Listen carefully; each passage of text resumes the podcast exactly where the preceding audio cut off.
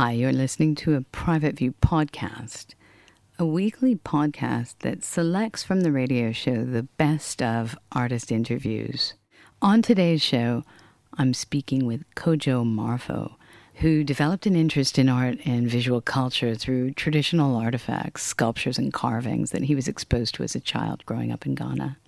He talks about growing up, he talks about the women who influenced his life, including his grandmother, the healer, uh, and he talks about the strength he gets from the artifacts he looks at, combined with a life in London that has a tolerance for religion and politics and spiritualism.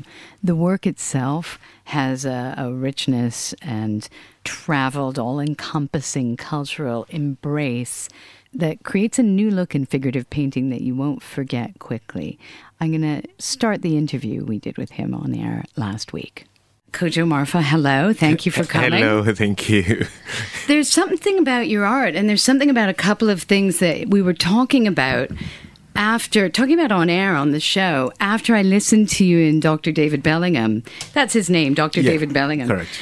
Uh, and I remember, and correct me if I'm wrong, one of the things you talked about is at a time now where we're, everyone's dealing with diversity in museums and galleries, you mentioned something that I loved so much. You said, I, I do get called. I do get said I'm from Ghana, but actually I'm also from London. And when I go back and Yeah, about these identity crises that happen when you're you're kind of asked to be that person. It's, it's really funny because anywhere you go, even though we all talk about people not fitting in and people, um, everyone is being pushed to kind of be part of everything. But the reality is, the moment you leave one area or the moment you spend years in one place, you become part of the whole system, even though you don't actually look apart. But the moment you leave, you move yourself from that area, then other people or maybe the community that you belong to, when you go there, they see difference. They see the way you talk, the way you do things. dress, everything is the way you totally think, the way you eat. Yeah. And I can say this to you because I moved to London in the 80s for the first time, and people still ask me every day where I'm from. and if I go back to Canada, I don't. They don't know who I am. They don't recognize the That's way I am. true. It's so subtle, but when you said that, I sparked up because for me that's true as well. And I think London is a gift for all. Well, artists, I mean, also it's the biggest university for anyone. go on. What? What was It- that? it is the biggest university for anyone, any every human being, wherever you come from. The moment you walk into this area, you this city, you become. Um, you start learning. I mean, there are so many cultures, and um, you don't have to travel to another country to actually learn about cultures. So sometimes when I hear people say, "Oh, I don't know this, I don't know," and I just thought, you walk around the corner, you're definitely gonna meet somebody who comes from a different place, and it's easy for you to actually, if you open yourself up to accept people, it's easy for you to actually get to know people and um, understand them too. Yes, there are other factors that push people not to actually connect with people, which is fine. It's their choice, but if you want to learn, I think it's easy to learn in this city. I couldn't agree more. and and and it is it, you know I spent a lot of time arranging a move to London and I couldn't agree with you more.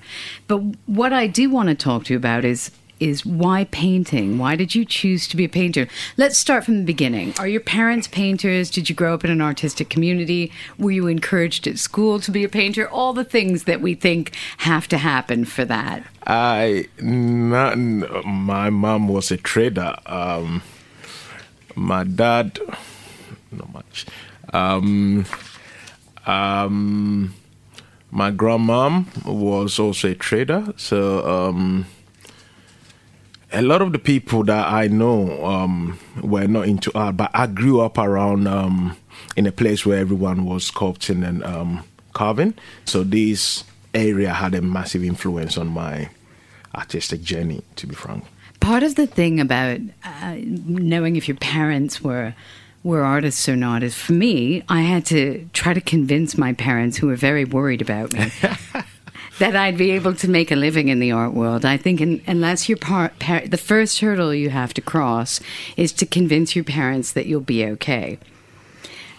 I never had that problem. Um, I think the problem I had was when I started referencing traditional African art, which are not really art; these are gods. I think that's where there was a little bit of problem. Like, why are you referencing these things? These things are not. Um, they're not something you have to play with. So why are you are you trying to bring some voodoo? Are you trying to do this? You trying to do that? So it was actually a very it was That's a, so interesting. It was um, a bit different, but So, so that was the first kind of conflict you had yeah, with that your family over your because art. Um, my mom is Jehovah's Witness. Um, my grandmom is Catholic. Is religious. I mean Christian. So it was. yeah, and it's the found, founding principles, mine Yeah. as well. And I Even though get my that. great grandmom was a traditional healer, it was um they all know everything about it, but at the same time too they don't there's a line between going sort of like tackling traditional war in the West, they call it art, um, the gods and also talking about art. So it's between basically talking about art and leave those artifacts beside or if you want to go deep into that then you have to actually open your eyes and understand these things before you talk about it so i was actually in the middle and i thought okay rather than talking about gods and stuff like that i'll rather talk about humanity talk about human conditions and stuff like that so i was kind of switched from referencing these things to actually use the images to talk about um, human conditions Which is actually powerful because that whole idea of the principles of a god or something some of us are trying to achieve in terms of goodness and being humane and being loving everyone and not judging everyone. Would you agree to that? I I come from a background, like I said, there are so many beliefs and different different groups in there. So I was actually sort of like given this platform whereby it's hard for me to judge and it's easy for me to embrace and understand people. So um, I do. I mean, I have Catholics there, I have charismatic um, Christians in my family. I have all sort of people in my family. So Wonderful. It, it was London's easy for you. Yeah, it was easy for me to embrace other cultures and other religious beliefs, and I kind of like enjoy. And most often, I try to kind of pretend I understand everything or I know everything, but I don't. But the whole thing is, I just don't want the other person to feel like they are not being listened to or anything like that. I just want everyone around me to feel like, yeah, I'm embracing your culture, I'm embracing your religion, I'm embracing anything that you think I may not know, I know it. And it kind of makes every conversation easy because most often people who are religious, when they find out that you actually understand their religion, they embrace you like their brother or sister, and it makes it easy than me going on like, um, yeah, what's that? What's that about? Trying to kind of ask questions about your religion, and they put people on the edge. Like then they have to start everything from the beginning. But then when you make them feel like, yeah, you you do know a lot about the religion, it makes them feel easy about it.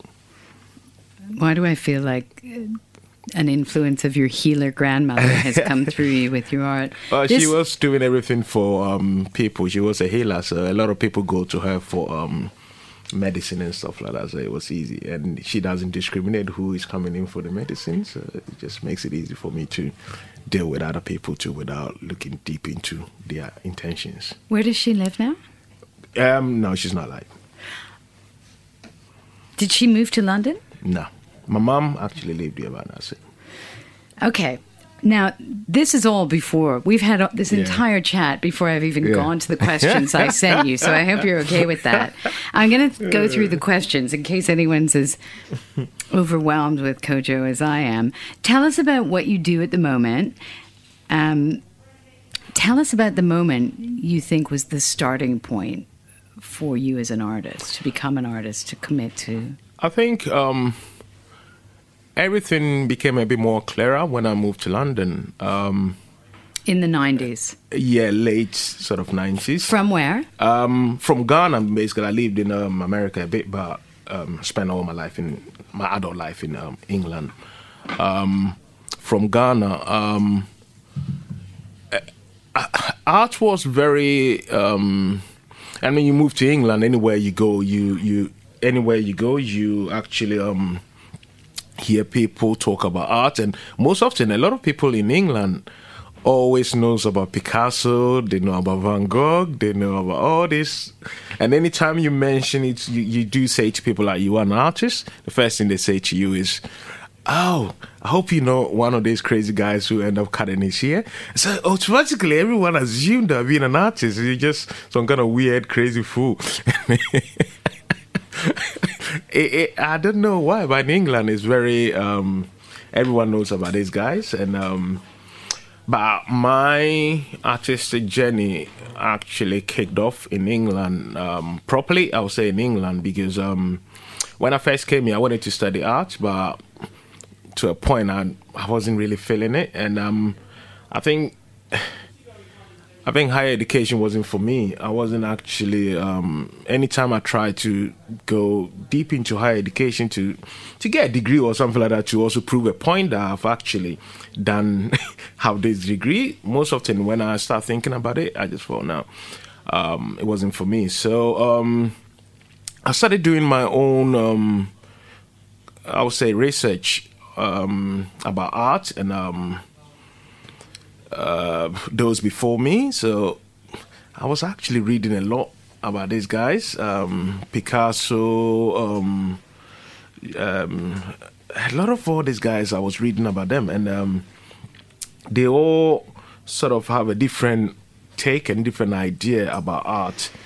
And it kind of helped me because um, at one point I just thought, you know what, instead of going to study art and learn what everyone else is doing, I could actually do it all by myself and um, just do it by intuition and um, just push it and do something different. And that probably, that was my kind of um, journey. But everything started in England here. I was, I learned how to paint and how to um, draw in Ghana, but I never took all these things very serious until um, I settled in England. That's when everything sort of took off. Would you call yourself a figurative painter? Yes, I will call myself a figurative painter, but at the same time, too, um, I will also call myself a painter because um, I'm one of those artists who constantly um, changing styles and ideas. So um, I'm constantly experimenting. So I will I will accept figurative painter, but as time goes on, I may start doing sculptures and stuff like that. So I'm always um, changing styles. so- Open. yeah. As you are with people, you are with art. I'm always like that. There's a question I want to ask you Go about that, but it's not on the list. Yeah, Can I ask you go for anyway? it. Oftentimes, when artists find they have pieces that sell, the exploration stops because they start getting attached to the money they they commercial make. artists. For the, they become commercial artists. You are. That's a very interesting question, which I go. I, I mean, a lot of people ask me this question a lot about, are you gonna be doing this because it's now selling? And I'll be like, no. I'm one of those artists who constantly um, changing, um, constantly changing, and um, even these images that I created for the show. Um, everyone keep on asking me that are you gonna be creating these images in the future? And the answer always is no. Um, i'm always i'm kind of in constant evolution. It's like i'm always changing and um, i'll i'll come out i may end up painting um, people. I may start painting likeness of likeness of real people.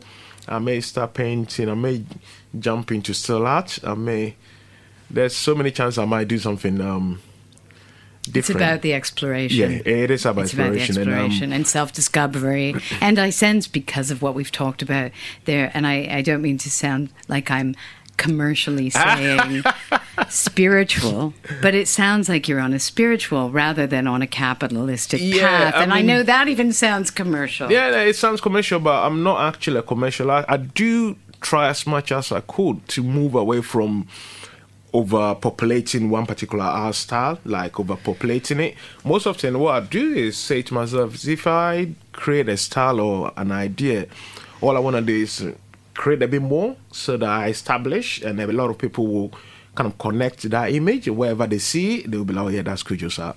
I like to kind of create that, and I always want to be in that same I want people to speak to me, uh, speak about me just like the way they will basically speak about um, Picasso or um, Van Gogh or any of these guys. I want them to relate to um, the work. I want them to have connection with the work, and anywhere they see the work, they will be like, "Oh, that's Kojo's work." So for that reason, I wanted to create different images and different styles so that people could actually, I'll confuse them by by.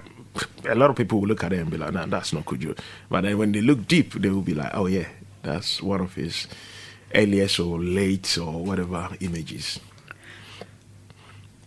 There's this idea it doesn't matter what the artist is exploring, you'll start to notice the exploration Correct. rather than the medium they're using. Yeah. So before I get lost in this, Mm-hmm. I want to. You have a great exhibition up at JD Malat called "Dreaming of Identity." Dreaming of identity, yes. Do you want to tell us a little bit about Yeah. this, including when it's on until, which I dreaming of identity is um usually I love playing with words and I know at the moment in this particular period we're in um, there is a lot of identity problems going on out there.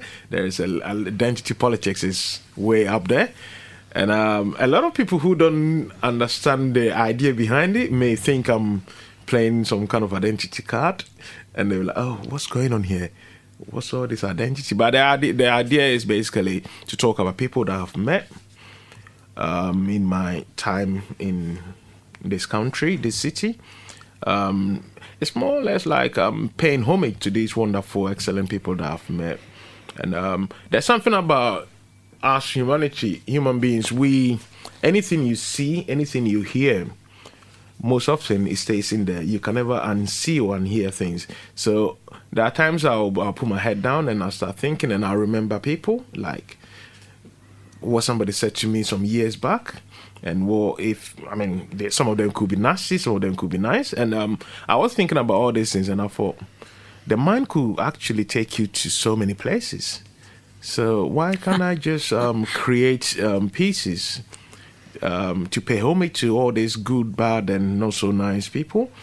I mean, I don't have to identify them, but just put it out there. But I can see them, and I know there's a few pieces called Stranger Number One. Yeah. And the flowers around the woman's aura, let's Yeah, say. yeah, yeah. Or Stranger Number Two, where there's two different sides to Yeah. the person. Or Stranger Number Three, where someone's cloaked. Um, Stranger So number four, Stranger number five, but then we get into different titles, and I Yeah. wondered if you could talk a little bit about your titles. There's one that in there called No- Dowager.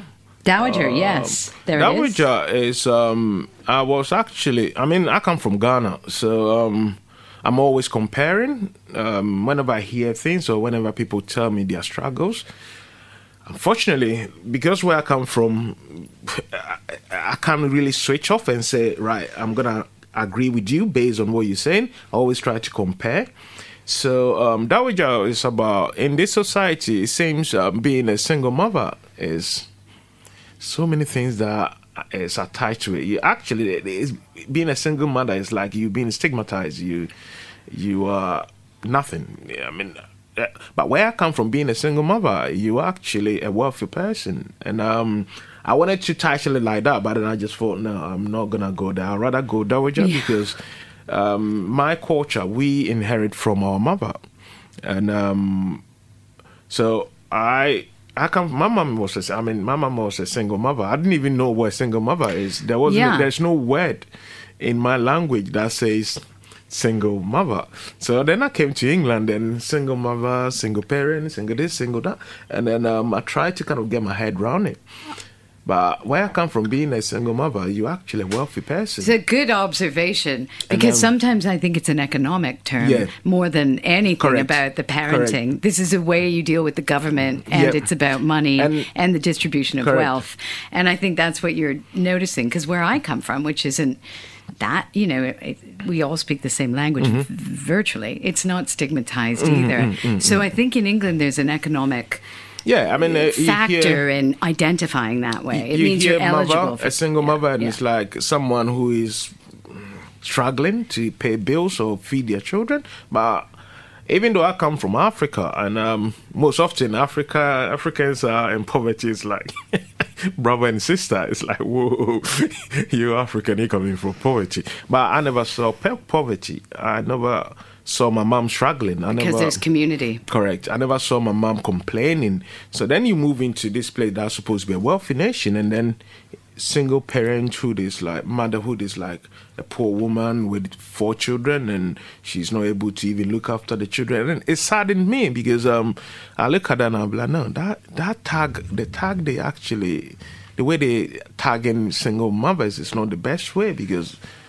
yes, even in this society, not all of them are struggling. A lot of them are happy in their singlehood and um, enjoying life to the fullest. And um, no, but I, what you're talking about really ties into now and identity, identity politics and the power of words. And you're coming from a different culture and listening to words and going, that word doesn't sound empowering. Mm-mm. It sounds like it's uh, actually putting the person down. marginalizing yeah, yeah, putting yeah, them down. And and this whole re-examination about words and what words mean is part of what you're you're working on too. It, I feel it's, it's, it's, it's, and then I mean the identity side was based on these um, stories like the Dowager because I just thought I was actually going to title it different, and I thought, no, that just makes more sense.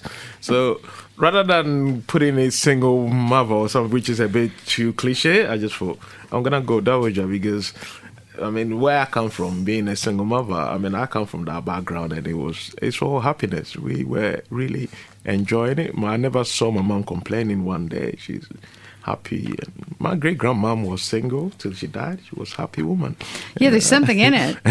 they were tell. happy people. I never saw anyone moaning about life and how difficult life is. And so, do you see it in England? Um, I hear a lot. I hear a lot um, in the media. I mean, you read and you watch TV, and uh, and uh, most often too. I think people um, made them made people who are single mothers. Eh, I don't know if it's patronizing or something like that. And the way they'll write about them, oh, a single mother with um, blah blah blah children, and um, look at and they, people patronize them as well. So if you are a single mother. Um, you also feel like that because you've been they stigmatized. Yeah, you've been patronized to a point that you just most often the language you hear them talk about is poverty, talk about struggles, and I never heard my mom do that. What was the first artist you loved and why? That was Picasso. Um, there was a lot of single women in his life.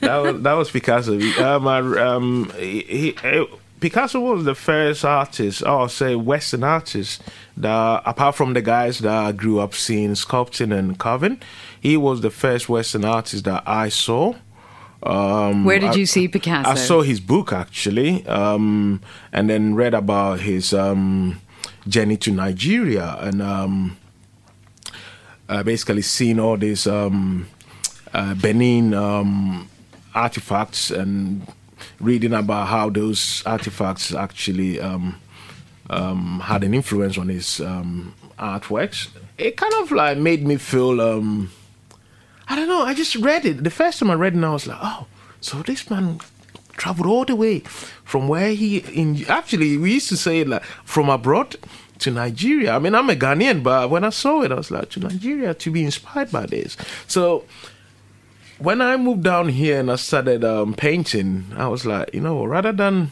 looking for inspiration here, I'm rather gonna take my mind way back to where I come from to actually find something there to um, to to use it to create my own images. So Picasso was um, the biggest influence.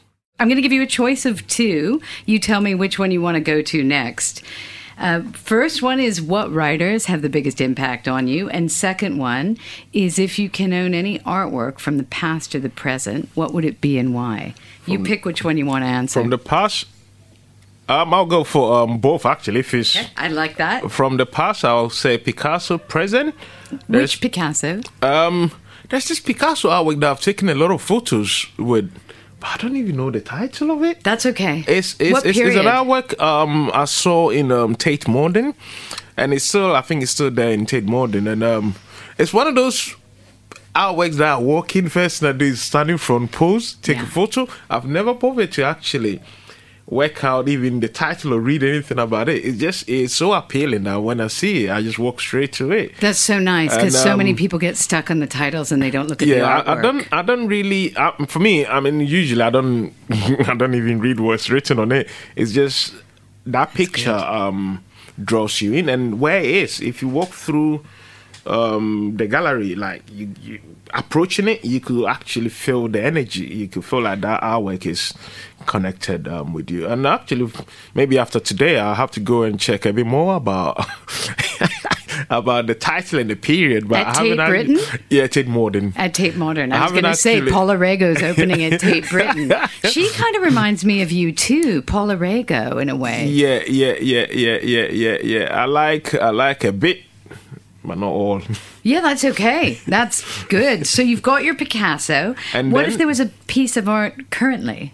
Um, it's um called Dust Head by Jean Michel Basquiat. I know. And this is my honest sort of um, opinion about that artwork. Um, when I first saw it, um, I, I was like, it was, it was this guy playing with crayons or something like that. And um, it's one of those things you see and you start asking yourself questions. And then the more I keep on going back to that artwork, I kind of fell in love with the artwork. It's um, it's one of those. At the moment, everyone is sort of copying. Everyone is sort of copying that his style and everything. But the truth is, when I first saw the dust head, I saw it in America. Actually, a photo of it in America, and then I was like, "What is this?" And then I started thinking that the guy was actually playing with crayons or um, pastels, and I was oil sticks. yeah, I was I was constantly asking myself questions. I didn't understand it. I was like, "What is this?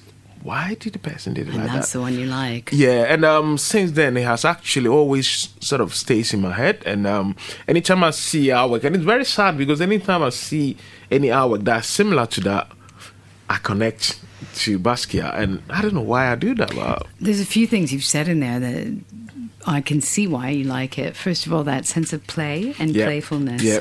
which is where creatives live when they're not mass producing things. They're not. Yeah, he's not commercial. He wasn't a commercial artist. He was just a normal artist, and he was expressing himself the way he wants it. And I like it like that. And he wasn't actually um, like he didn't go through the um, the art colleges and universities. So he was actually doing things from his soul. It was a soul kind of thing, doing everything from his soul. And I think he did it. Most of his artworks were really amazing because he was doing it not with any technical um, background or anything like that. He was just producing, and he wasn't creating like the same works. Every in all his works are totally different in terms of the images that um, appears in the works. So he was actually a genius. I never actually. I only got to know a bit about him in late around 2010. It's sad because I, when I first saw his work, I was like, wow. But all this time, I never saw anything like no image. I saw only one image in America, and that was it. And um, yeah, he, he, since I've discovered his work in 2010, I've been a big fan. uh, the whole world is i mean you couldn't the he's really more powerful now than he was i mean he was powerful in his day but Yeah. what's happening now with the Basquiat, the foundation, the way his work is moving, it's wonderful. And if there's angels around in the art world, Yeah, no, he's he's actually he. It's sad that I didn't actually got to know uh, see his work when I was growing up, but obviously, maybe the way he was creating back then. I mean, a lot of people were not really because I come from a background where all these traditional painters were like more sort of highlighted than the the young ones in the eighties. I there was a time I used to think Picasso come, was in a different world because at a young age my brain was thinking like 1950 something. It's like he was a different planet. but yeah, it might have been for single mothers. But it, it, it, Basquiat is amazing artist, very wonderful guy, and um, all his images personally is just masterpieces. Picasso and Basquiat. Yeah. What about writers? Writers, there's one writer. Um, the book, um, I, agree, I mean, that was something that was common at school. Anyone from West Africa have obviously read that um, by a guy. What was it called? It's Th- Things Fall Apart Okay. by uh, Nietzsche. Uh, Nietzsche. Let me find his name. I don't know. I'm always sort of like. Don't worry. Um, Achebe something. What was it about it? Um, it was a book about um, life in a village. Um, his name is actually Chinua Chinua Achebe. Chinua Achebe. And um, apart from him, um, another writer, but he had a he had a profound sort of um, effect on the way I see the world I live in, and he's American. He's called Baldwin, um, James, James Baldwin. It's a I bit mean, political, Can't get any better than that. most of his writings are initially I was struggling to understand a lot of the words he was using, but um, as I constantly keep on reading and reading, um, He's also someone who left his culture to live yeah, abroad. yeah, and um, it's political, but it, it kind of makes sense. Everything he says makes sense, and um, now.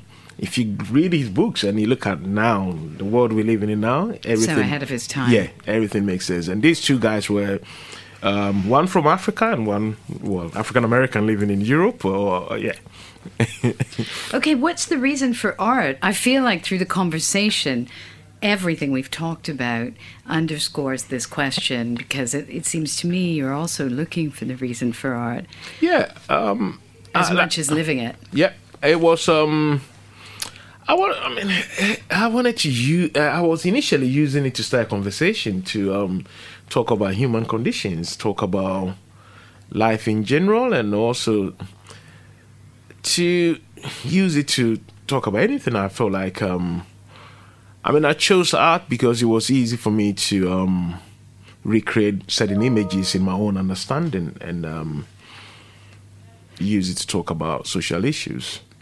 But- so there's an activism in your work as well. Initially- a small A In, activism. initially, initially, but then I realized that if I don't take care and I go deep to, I'll become a boring sort of a guy who is constantly talking about people who have been neglected by governments and states and stuff like that. And um, I realized that people don't really want to know that. They want hope. They just want to hear something. healer. Yeah, they just want to hear something positive.